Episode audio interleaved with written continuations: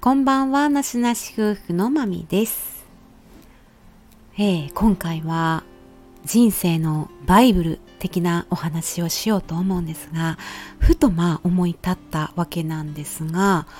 まあ私の人生の中で代表的なもうバイブルというとビースで、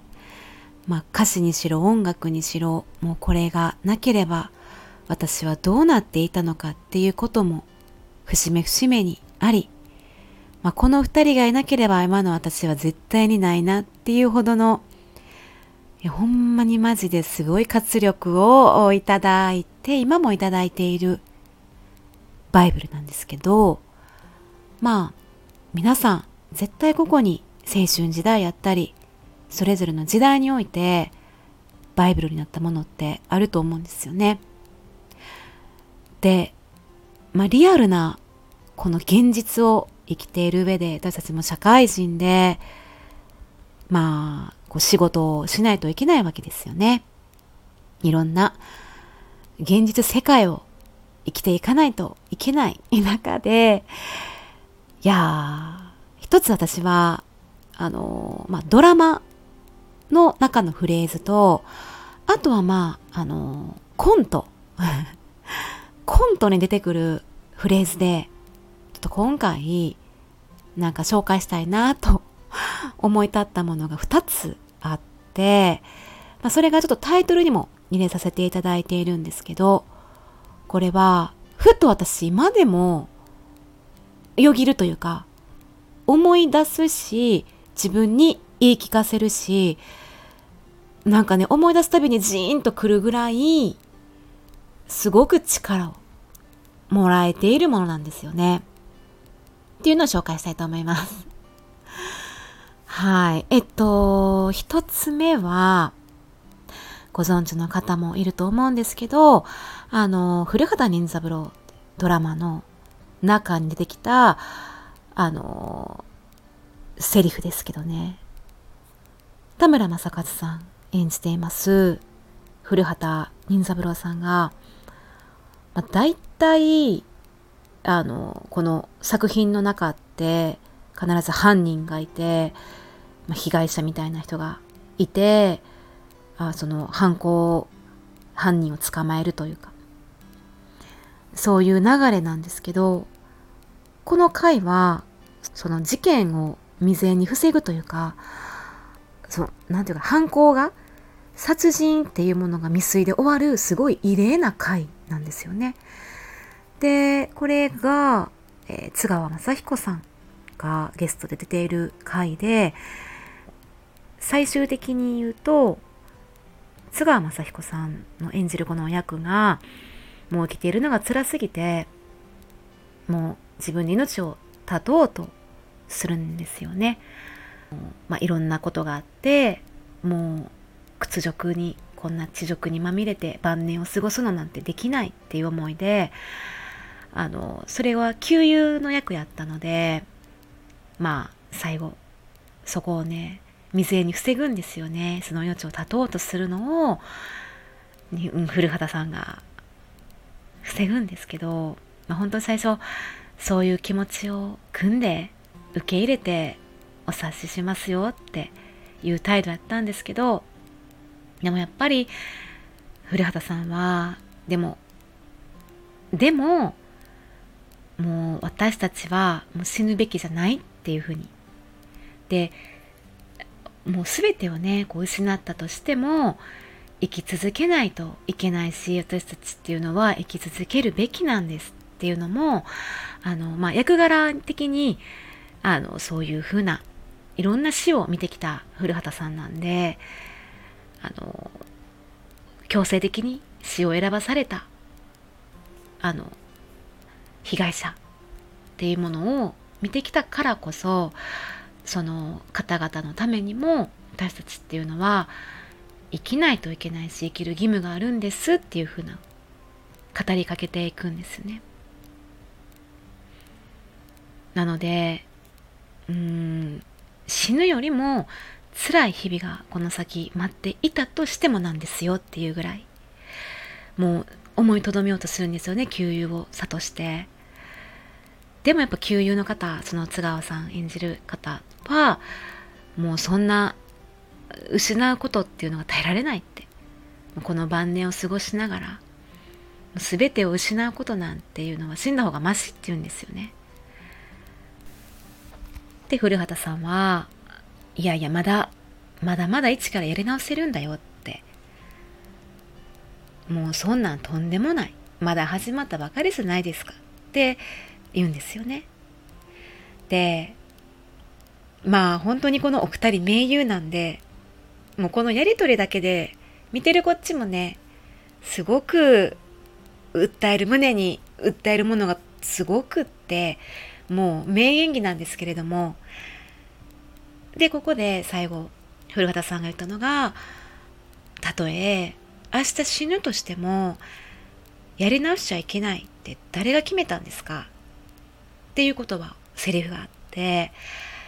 でこれ私多分ね田村正和さんが亡くなられた後に再放送があった時かな。だからこのシリーズこういう回があったのも知らなかったし多分本当にあの亡くなられた後にこの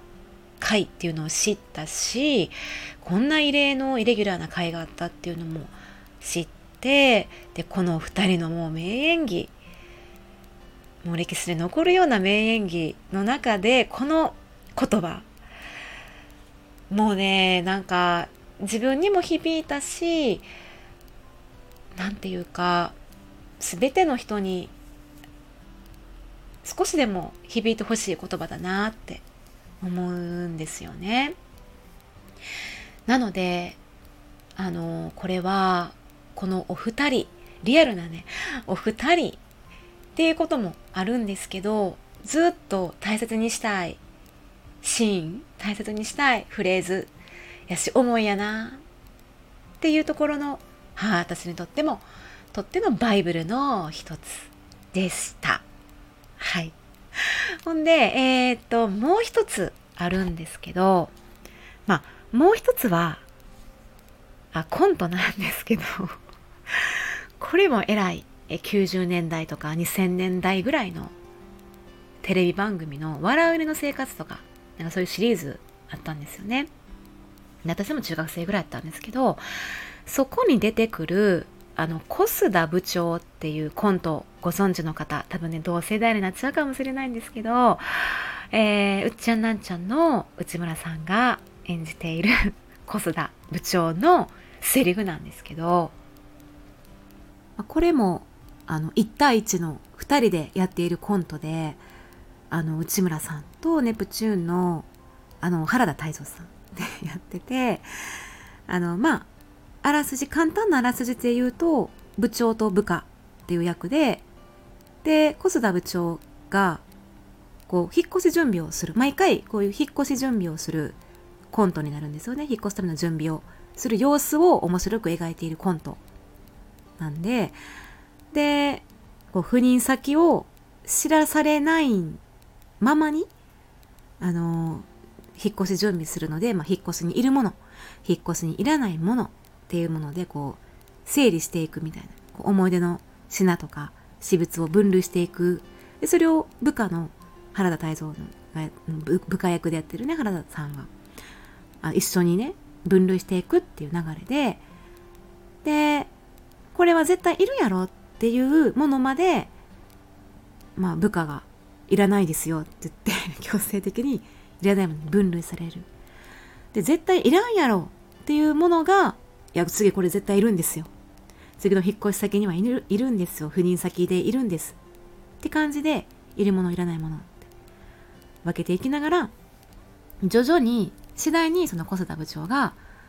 次の赴任先とか、そのどういう仕事内容かっていうのを察していくっていう様子を、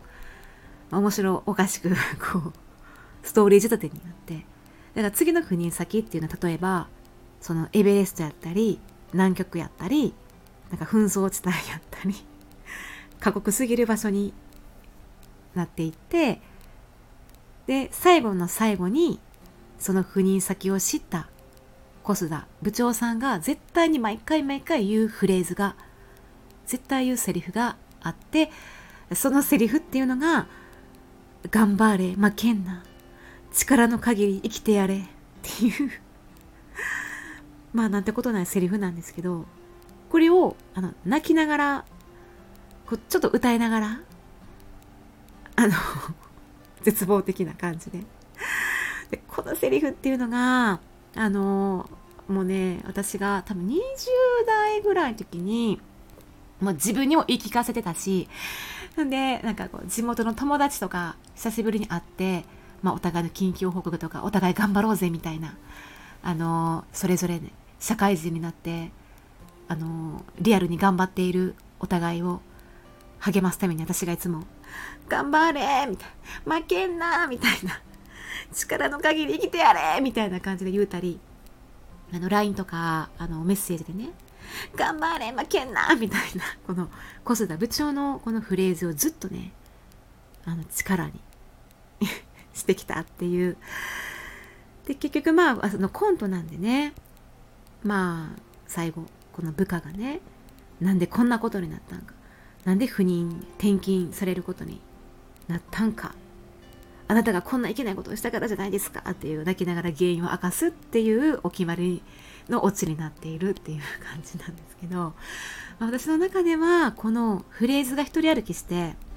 まさにもう頑張れ負けんなもう私たち今ねこの残りの人生生きているあの有限なこの人生命力の限り生きていかなあかんのですよみたいなことなんで、まあ、一人歩きして結果、まあ、20代で今の30代と、えー、支えの一つのバイブルになっているなという感じでございます。はい、なんのこっちゃいう話なんですけどまあ一つでもなんか共感とかもしご存知の方ありましたら嬉しいなと思います。はい、皆さんもこうバイブルになっているセリフとか一つ影響をすごく受けているものっていうものがありましたらあのコメントいただけると嬉しいです。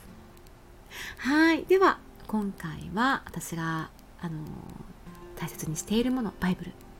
の一つになっている、えー、セリフフレーズを2つご紹介しましたということでした。